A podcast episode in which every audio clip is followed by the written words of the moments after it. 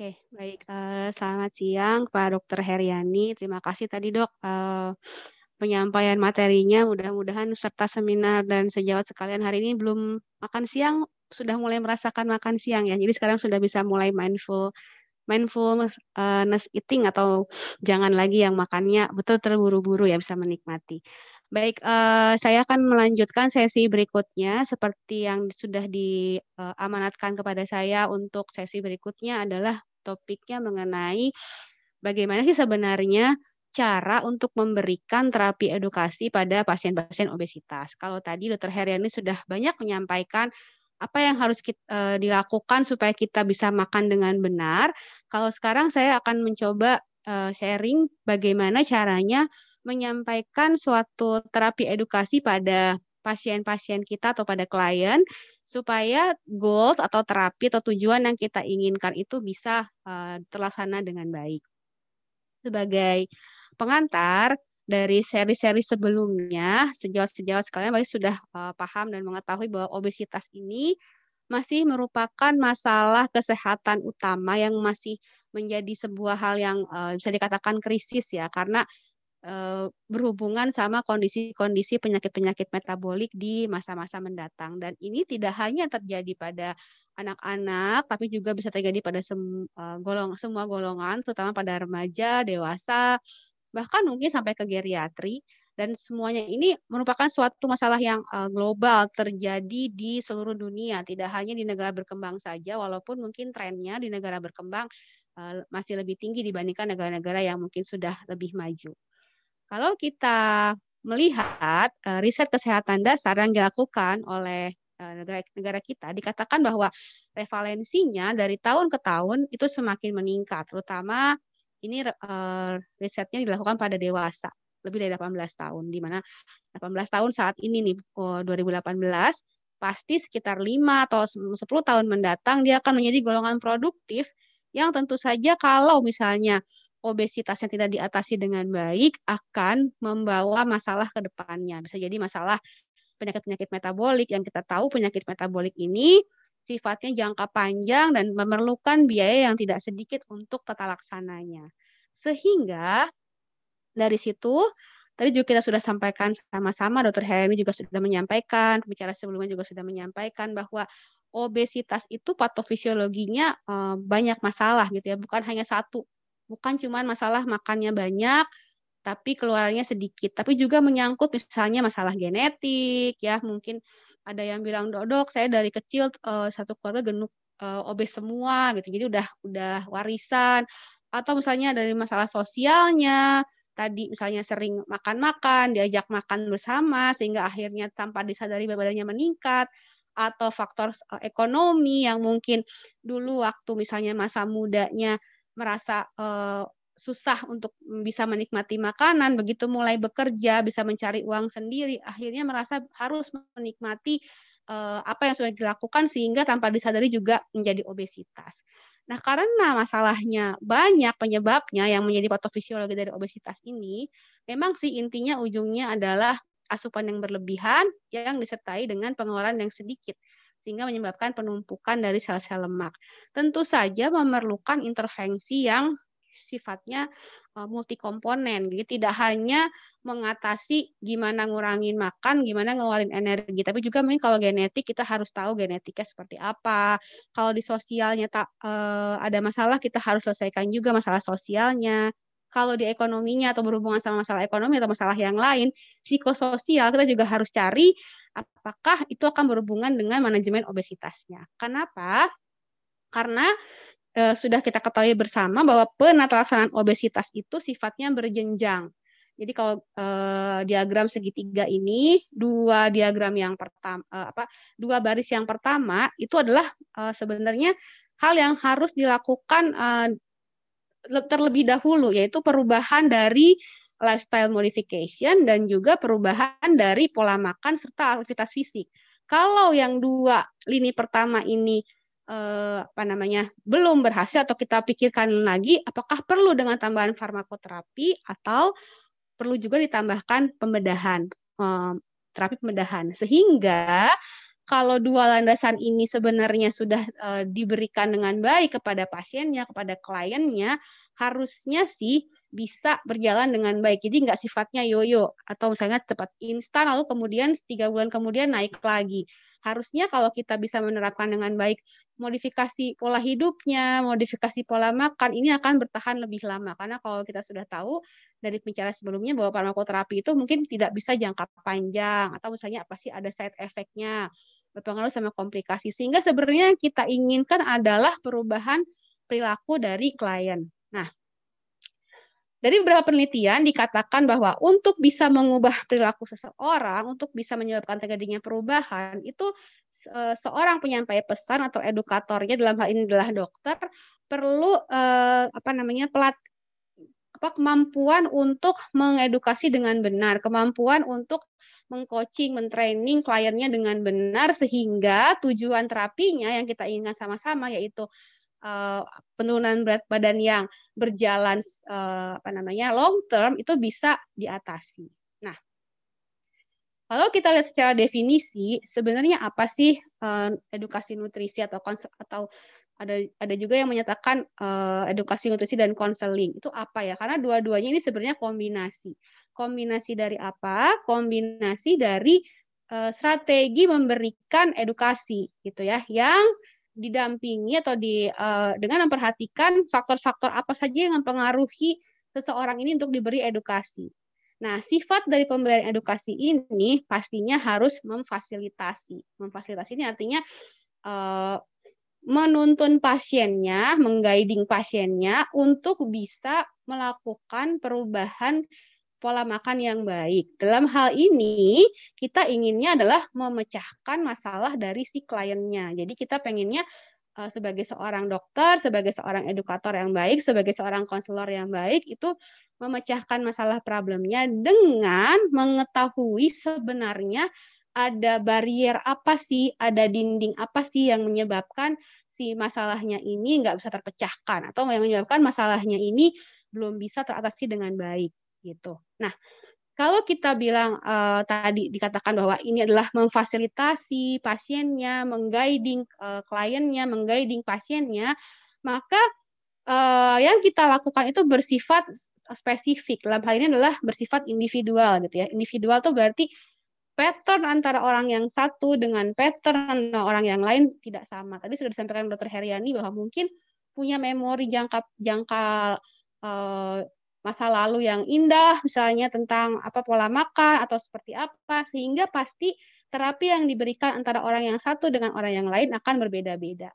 Nah, tentu saja ini memerlukan apa ya wawancara mendalam untuk mengetahui oh kira-kira pasien yang A ini akan spesifik diberikan nutrisi yang seperti apa ya atau kalau bisa dibantu dengan pemeriksaan genetik akan lebih baik atau misalnya pasien yang B ini uh, pola fisiknya atau aktivitas fisiknya akan diberikan dimulai dengan yang seperti apa ya pasti akan berbeda walaupun tujuan goalnya sama untuk menurunkan berat badan.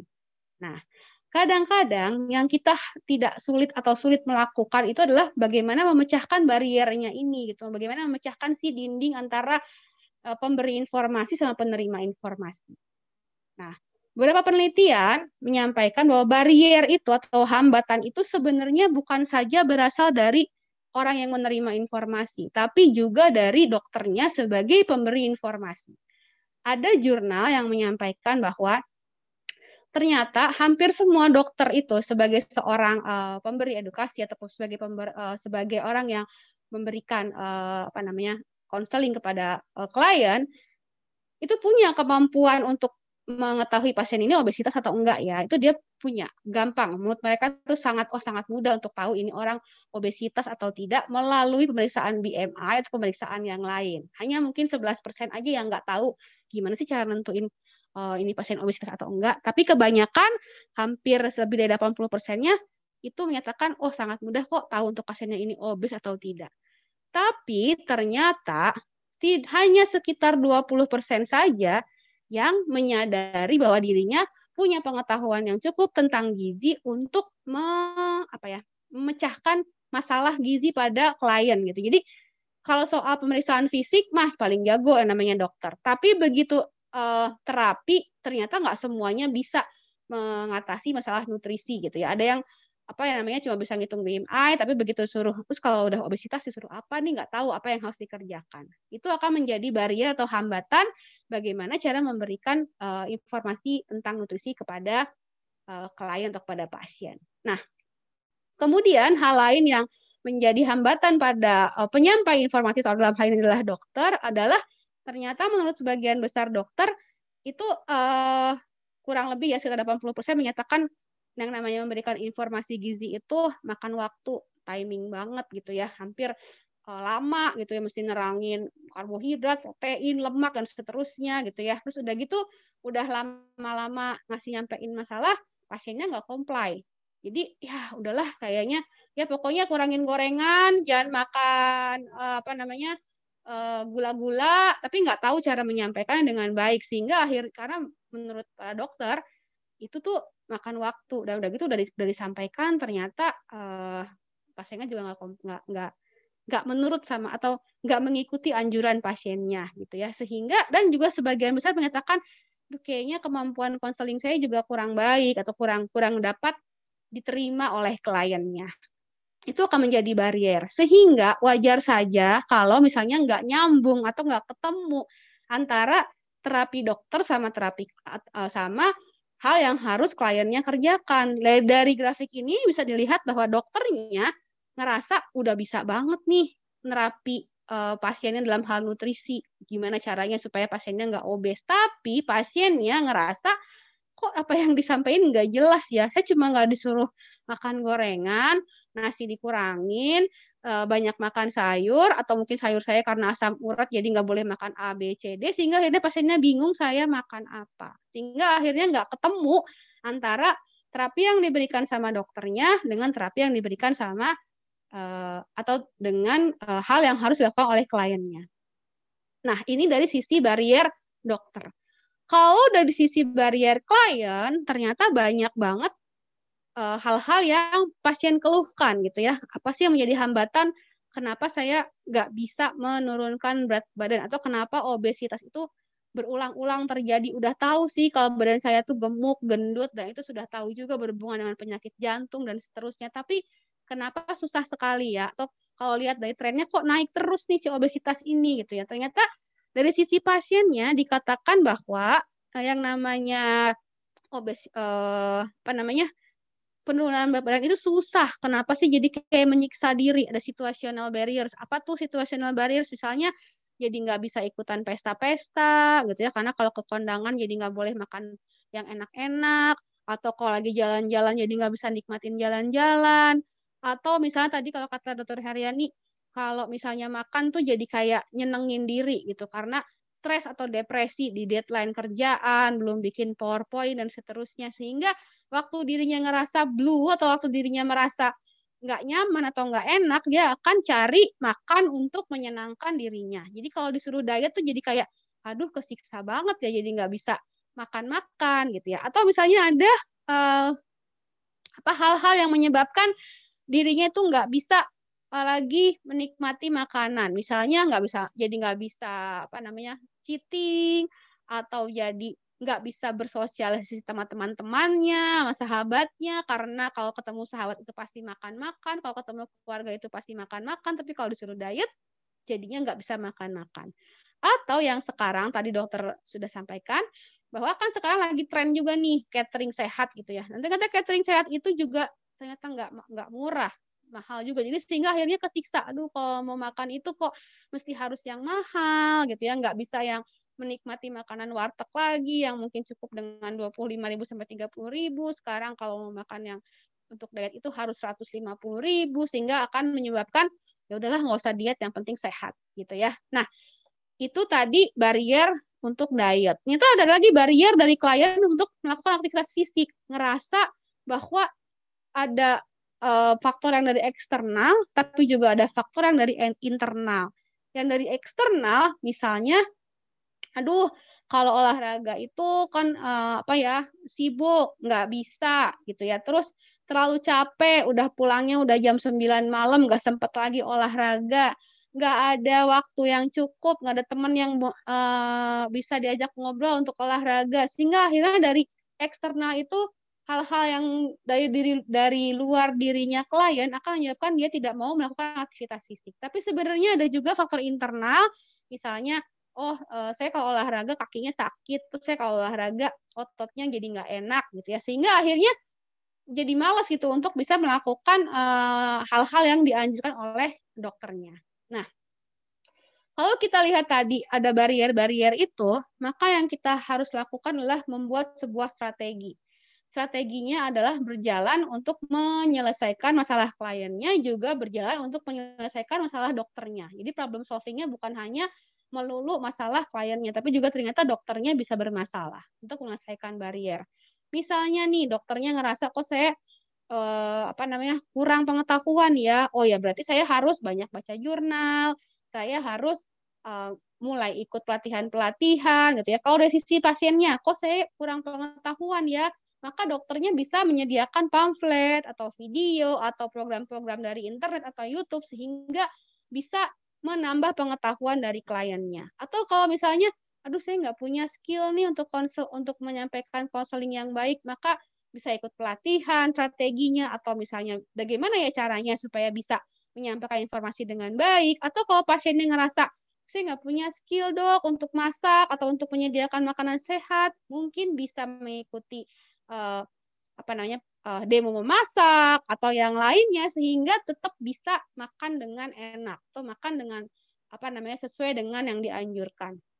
Atau misalnya bisa juga dengan bermain peran. Misalnya bermain peran adalah seolah-olah tadi gimana sih kalau misalnya uh, Anda melakukan uh, pasien pasiennya sebagai orang yang makannya berlebih, maka yang akan terjadi apa? Maka yang harus dilakukan adalah seperti apa?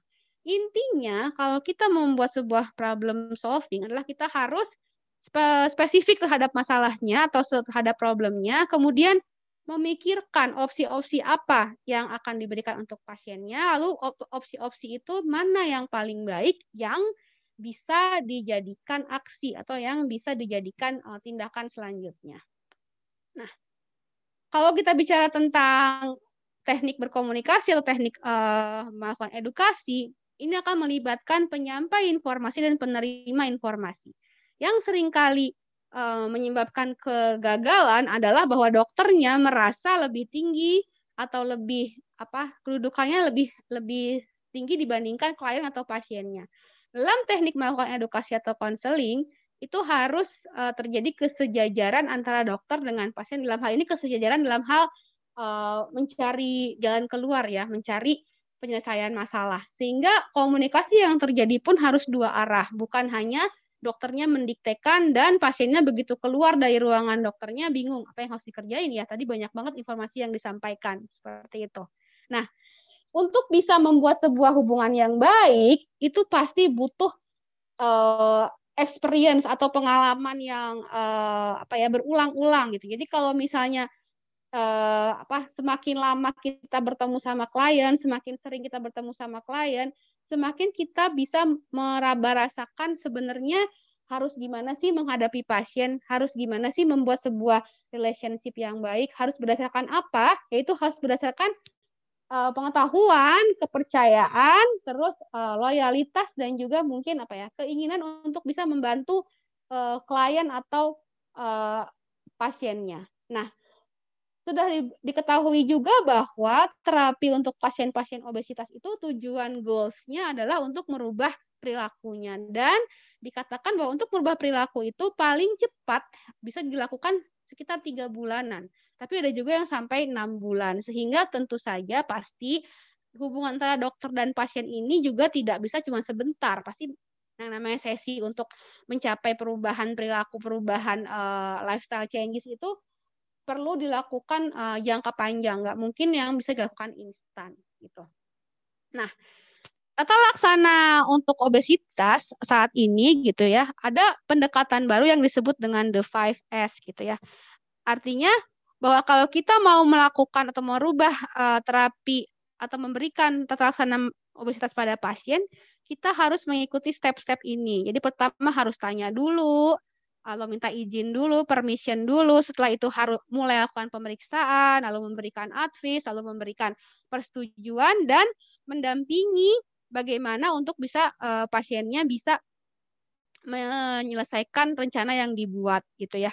Kalau misalnya uh, pas dari langkah yang pertama dari mulai permission ini pasiennya ternyata belum siap atau belum menerima, maka sebaiknya kita tidak berlanjut ke langkah-langkah yang berikutnya karena biasanya atau sudah uh, dari penelitian dikatakan kalau kita tetap memaksakan untuk melanjutkan ke tahapan-tahapan berikutnya itu akan uh, apa keberhasilannya lebih rendah dibanding kalau pasiennya sudah setuju dan tahu bahwa ini akan dilakukan perubahan pada ke, ke kehidupannya. Nah, sehingga dari sini dari metode ini di ada key point yang harus dilakukan untuk bisa supaya pasien ini turun berat badan. Yang pertama sifatnya interdisciplinary. Jadi nggak mungkin kerja sendiri atau dokter gizi aja yang harus menyelesaikan. Ternyata tidak bisa harus berdampingan dengan dokter-dokter yang lain, dengan dokter psikiatri untuk mengatasi masalah kejiwaannya, dengan dokter penyakit dalam, dengan dokter rehabilitasi medik, olahraga, dan seterusnya. Lalu sifatnya itu harus patient center, tidak boleh dokter center, tidak boleh dokter yang uh, memaksakan kehendaknya, keinginannya, sementara pasiennya hanya menerima gitu. Sehingga diharapkan akan terjadi hubungan yang uh, sifatnya panjang gitu ya yang longitudinal yang apa uh, yang bisa saling mempromot, saling mempromot dan saling supporting gitu. Berharapnya kalau bisa saling mempromot, bisa saling supporting itu akan keberhasilannya lebih baik. Gitu. Sehingga dari sini roles-nya adalah dokter harus siap untuk bisa dihubungi atau siap untuk bisa uh, ditanyakan atau ditemui dalam jangka waktu yang sudah disepakati sehingga pasiennya bisa uh, mendapatkan terapi dengan benar. Ini adalah model yang tadi disampaikan. Jadi intinya kalau dari tahap pertama waktu saat permission atau saat as itu pasiennya keberatan, sebaiknya kita nggak teruskan dulu ke tahapan-tahapan berikutnya. Kita harus sampaikan pada kliennya, Bapak sepertinya belum siap ya untuk uh, program ini, Ibu sepertinya belum siap ya. Nanti kalau sudah siap, kita boleh sama-sama lakukan ini ya, sepakati lagi kapan mau lakukan kunjungan berikutnya. Baru setelah itu kalau disetujui, kalau permission yang di, diberikan oleh pasiennya, baru kita lakukan pemeriksaan. Pemeriksaan mulai dari subjek uh, anamnesis, pemeriksaan fisik, pemeriksaan laboratorium, sehingga kita bisa tahu sebenarnya masalahnya apa. Baru kita belikan uh, informasikan pada pasien ini ada masalah apa, pada bapak ada masalah apa, pada ibu ada masalah apa, sehingga apa yang harus dilakukan untuk menyelesaikan masalah ini dengan memperhatikan masalah-masalah prioritas dari pasiennya sebenarnya apa, ke kepemahaman dia tentang penyakitnya sebenarnya apa, apakah ada pengaruhnya dengan sosial budaya atau kulturalnya juga harus diperhatikan. Misalnya nih, pasiennya datang ke kita itu hanya karena keluhan lutut. Dok, saya dikonsul dari penyakit dalam suruh ke gizi, katanya lutut saya ini sakit kalau jalan dan saya harus ngurangin makan. Tapi pasiennya tuh nggak tahu uh, sebenarnya masalahnya dia apa? Kenapa lututnya bisa sakit? Itu dia nggak paham. Yang dia tahu dia cuma disuruh datang sama dokter penyakit dalamnya untuk ngurangin makan karena kalau ngurangin makan lututnya jadi nggak sakit lagi. Tapi nggak paham kenapa sih lututnya bisa sakit yang dihubungkan dengan obesitas. Nah itu harus disampaikan dulu didiskusikan dulu dengan kliennya sehingga kliennya paham oh berarti sakit lutut saya ini karena kelebihan berat badan dan saya harus melakukan perubahan perilaku untuk bisa mendapatkan hasil lututnya nyerinya berkurang seperti itu. Nah, ini ada penelitian di uh, sebuah center rumah sakit itu ya di primary care yang menggunakan uh, 5S tadi itu mulai dari as, assess, advise, agree dan assist. Ternyata kalau kita gunakan metode ini pada saat terapi dengan kas pasien atau klien, dikatakan itu uh, apa akan meningkatkan keinginan pasien untuk bisa mengikuti manajemen uh, program yang diberikan oleh kita. Dan motivasinya akan lebih meningkat. Sehingga memang saat ini kita harus benar-benar uh, bisa melakukan langkah ini supaya manajemen terapi obesitas itu tidak jadi uh, yoyo bolak-balik gitu ya. Apa namanya datang lagi eh dengan masalah yang sama badannya nggak turun. Mungkin ada uh, apa fase yang terlewat saat kita bertemu dengan kliennya. Nah, untuk bisa melanjutkan tahapan-tahapan itu, saat kita bertanya pada klien kita, kita harus tahu sebenarnya pasiennya ini lagi ada di tahap apa sih atau uh, ada di tahapan yang mana? Sudah siap belum sih nerima informasi? Sudah tahu belum sih dia tuh kalau sakit yang hubungannya akan uh, pada jangka panjang? Itu ada sebuah teori mungkin uh, sejauh-sejauh sekalian juga sudah kenal teori ini namanya Transtheoretical Model atau TTM di mana ini tuh sifatnya seperti tangga berjenjang. Tahapan yang paling bawah uh, disebut tahapan prekontemplasi yang akan naik pada tahap berikutnya itu tahap kontemplasi Lalu kemudian tahap berikutnya preparation, action, dan maintenance. Jadi sebagai seorang edukator yang baik, sebagai seorang dokter yang baik, kita harusnya bisa tahu pada saat kunjungan dengan pada saat bertemu dengan pasien kita, pasien kita ini lagi ada di tahap mana. Kalau misalnya, oh ternyata pasiennya masih di prekontemplasi nih ya. Jadi kita harus pendekatannya seperti apa? Kalau pasiennya di tahap kontemplasi, kita harus mendekatinya dengan cara yang bagaimana? Oh, kalau pasiennya sudah aksi, sudah coba-coba diet, sudah cara-cara segala macam diet dicoba tapi nggak turun-turun, kita pendekatannya harus seperti apa? Kenapa harus seperti itu? Karena kita berharapnya naik terus nih si tahapan-tahapan ini jangan jangan relapse lagi ke bawah. Bisa jadi misalnya udah naik ke action tapi karena bosen, karena apa namanya? Uh, capek ikutin regimen-regimen yang kita uh, sarankan, akhirnya balik lagi ke kontemplasi. Sering kan ya dokter-dokter atau sejauh sekarang ketemu udah ber, udah apa namanya wisata ke beberapa dokter gitu ya. Dokter A udah, ke dokter B udah sempat turun 10 kilo, terus lupa sama 10 kilonya balik lagi ke berat badan yang mungkin lebih banyak. Nah itu yang kita nggak pengen kan sebenarnya pada saat terapi obesitas. Kita pengennya uh, stay terus lama di berat badan yang kita inginkan supaya resiko-resiko penyakit metabolika jadi berkurang. Nah, ada yang mengatakan bahwa dengan metode ini itu akan menyebabkan uh, apa uh, lebih sukses gitu dalam pemberian regimen terapi sehingga perlu banget diberitahukan pada pasien kita untuk kita ini sebenarnya ada di tahap apa.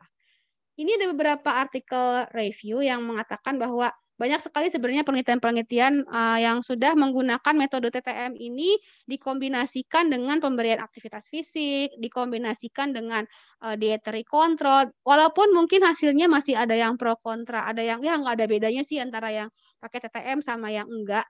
Tapi beberapa penelitian yang uh, terbaru nih tahun 2020, mungkin ada lagi yang lebih baru, tapi saya temukan yang ini bahwa ternyata bisa uh, sebuah penelitian RCT bisa ternyata setelah hampir enam bulan kalau kita tahu pasiennya ada di fase apa itu ternyata cukup signifikan turunnya uh, antara kelompok yang kita nggak tahu ada di fase apa dengan kelompok yang tahu di fase apa gitu ya dan ini akan berpengaruh terhadap bagaimana perubahan dietnya bagaimana perubahan uh, apa namanya marker-marker biokimianya juga terhadap body mass index sehingga dari penelitian ini konklusinya adalah uh, metode TTM tadi atau ada di fase apakah sebuah seorang pasien ini akan mempengaruhi bagaimana keberhasilan terapi yang kita berikan. Ini ada contoh-contoh aja. Kalau misalnya pasiennya di tahap prekontemplasi, maka apa yang harus kita lakukan? Atau kalau pasiennya di, di kontemplasi, apa yang kita harus lakukan? Kalau untuk di tahap prekontemplasi atau kontemplasi ini biasanya pasiennya nggak tahu atau nggak sadar bahwa obesitas itu sebuah masalah. Jadi dia ngerasa baik-baik aja ketemu dokter gizi itu ya cuma diatur makan, tapi dia nggak tahu diatur makannya untuk apa. Nah, pendekatannya sebagai seorang dokter adalah menyampaikan kepada pasiennya bahwa bahayanya apa, apa yang harus dilakukan, meningkatkan awareness-nya dulu bahwa sebenarnya kondisinya dia ini nggak baik-baik aja loh. Sehingga diharapkan dari situ begitu awareness-nya naik, waktu kita kasih rencana atau kita kasih planning, dia bisa langsung action untuk akhirnya bisa maintenance. Jadi benar-benar pertemuan pertama itu benar-benar apa ya hmm, titik krusial sebenarnya untuk tahu pasiennya sebenarnya ada tahapan apa, apa yang kita harus lakukan, kebiasaannya seperti apa. Nah, sehingga diperlukan tentu saja kemampuan komunikasi yang baik gitu ya. Untuk me, untuk menjalin komunikasi yang baik ada prinsip-prinsipnya sih yang harus kita pahami sama-sama. Yang pertama adalah bahwa kita tuh harus benar-benar attending, menyediakan waktu dengan pasiennya, be with patient gitu ya, physically dan psikologi. Jadi jangan uh, fisiknya aja seperti sama klien, tapi sebenarnya lagi mikirin cucian belum diangkat, jemuran atau segala macam ntar pulang naik apa dan seterusnya. Itu akan terlihat di mimik nonverbalnya, sehingga harus benar-benar uh, bersama-sama kliennya. Jangan di kalau ada masalah di luar ruangan praktek nanti diselesaikan setelah uh, keluar dari ruangan. Jadi pikirannya itu difokuskan untuk pasiennya. Kemudian semua harus mempunyai kemampuan listening. Jadi kemampuan untuk mendengarkan dengan baik, kemampuan untuk mendengarkan keluhan pasiennya, mendengarkan masalahnya apa. Karena dari situ pasiennya akan merasa diperhatikan. Kalau pasien merasa diperhatikan, maka dia akan percaya. Kalau sudah percaya, dia akan mengikuti apa yang dokternya sarankan.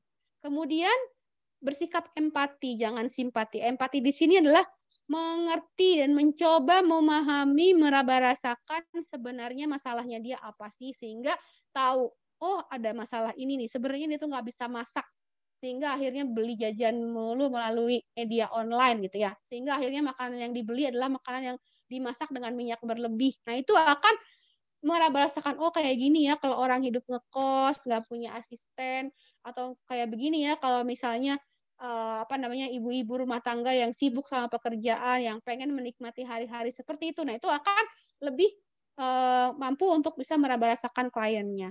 Kemudian Maaf, juga dok, kita waktunya lima menit lagi dok Ya, terima kasih. Kemudian juga harus punya kemampuan questioning yang baik dan kemampuan mensummarize yang baik. Itu tadi ya. Nah, jadi goal set goal settingnya harus spesifik, harus terukur, harus punya waktu. Kira-kira berapa lama ya mau menyelesaikan masalah kliennya? Dan sebaiknya itu tidak menggunakan bahasa-bahasa yang uh, complicated gitu ya. Harus menggunakan bahasa-bahasa yang dimengerti pasien. Dan kalau perlu sekarang lagi ngetren pakai buku aktivitas. Jadi pakai catatan diary apa aja sih yang dikerjakan gitu. Tapi juga harus ingat harus memahami prinsip-prinsip etik. Yaitu harus percaya sama pasiennya harus misalnya menyampaikan informasi yang akurat. Jangan kita nggak tahu nih diet bagus atau enggak, tapi disampaikan untuk uh, melakukan penyelesaian masalah pasien. Dan ternyata kalau misalnya kita lakukan tahapan-tahapan itu dengan baik, dalam waktu kurang lebih 10 minggu, itu akan terjadi perubahan dari berat badan, perubahan dari uh, behavior untuk makan, dan seterusnya. Sehingga programnya akan lebih mudah untuk dilaksanakan. Ini tadi sama, jadi kurang lebih bakal ada Nah, kadang-kadang ada pertanyaan, dok, enaknya group counseling atau individual counseling ya? Ternyata nggak ada bedanya sih, mau pakai individual atau mau pakai group counseling, kurang lebihnya sama keberhasilannya. Tapi kalau misalnya mau personal akan lebih baik uh, hubungan uh, personalitinya. Dan kalau sekarang nih dok, lagi uh, COVID kayak gini, enaknya gimana nih dok? Kan nggak mungkin datang ketemu pasiennya gitu ya bisa dilakukan dengan telemedicine dan ternyata dengan telemedicine ini juga bisa menurunkan berat badan dibandingkan kelompok yang tidak dipantau dengan telemedicine. Jadi yang dia udah dibiarin gitu aja. Jadi tetap bisa melakukan telekonsultasi atau telemedicine, tapi nanti kalau udah nggak pandemi lagi ya bertemu face to face akan lebih baik. Jadi step-stepnya kalau melakukan uh, terapi nutrisi terapi sesi itu apa aja? Pertama menyambut kliennya dengan baik, menjawab, memberikan pertanyaan yang baik, menjadi pendengar yang baik. Lalu kita tahu masalah apa yang menjadi prioritas pasiennya dengan identifikasi mulai dari pola makan, pola hidup, pola aktivitas fisik, kemudian kita diskusikan dengan kliennya untuk membuat sebuah rencana di rencananya ini diberikan uh, sebuah medical nutrition terapi yang nantinya akan disepakati bersama dan membuat janji temu kembali untuk monitoring dan evaluasi. Jadi take home message-nya adalah bahwa obesitas itu pasti problemnya banyak multifaktorial dan untuk mencapai sebuah tujuan itu pasti uh, perlu diberikan medical nutrition terapi yang memerlukan hubungan yang sangat uh, erat antara dokter dengan pasiennya supaya bisa berhasil dengan baik manajemen uh, promoting dan supportingnya. Mungkin dari saya segit, uh, demikian. Saya akhiri sesi saya. Terima kasih banyak. Assalamualaikum warahmatullahi wabarakatuh.